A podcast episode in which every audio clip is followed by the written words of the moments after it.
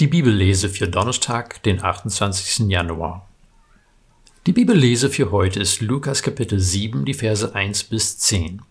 Ich werde diesen gesamten Text jetzt nicht lesen, aber ich will darauf eingehen. Daher würde ich dich ermutigen, den Text selber vorher schon mal kurz durchzulesen.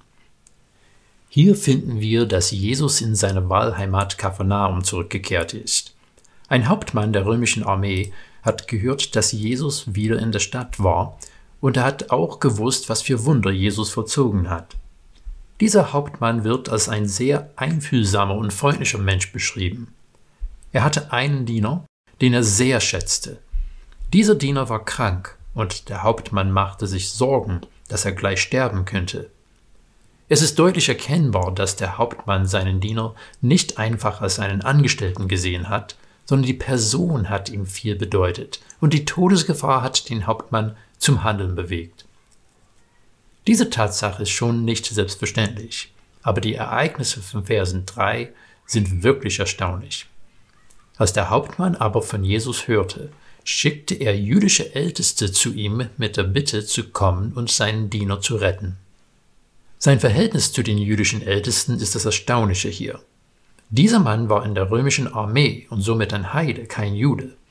Normalerweise haben besonders fromme Juden Kontakt mit Heiden vermieden, weil sie danach als unrein gelten. Die meisten Juden waren auch nicht glücklich über den römischen Präsenz in ihrem Land. Sie war eine Besatzungsmacht, die sich ständig daran erinnert hat, dass sie kein freies Volk waren.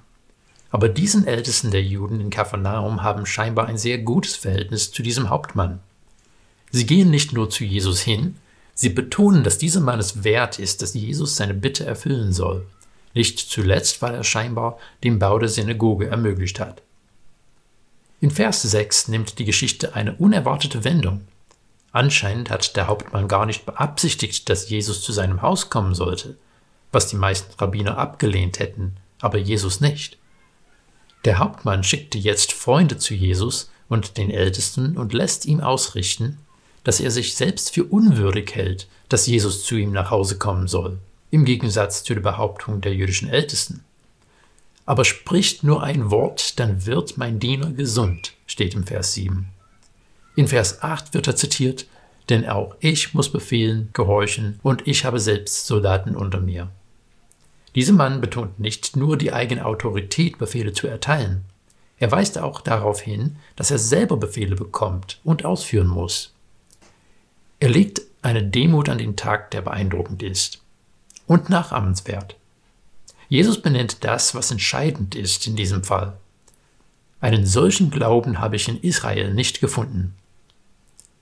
Er wohnte als militärische Machthaber in einem fremden Land, aber er hat die Menschen nicht terrorisiert, sondern sich mit ihnen angefreundet.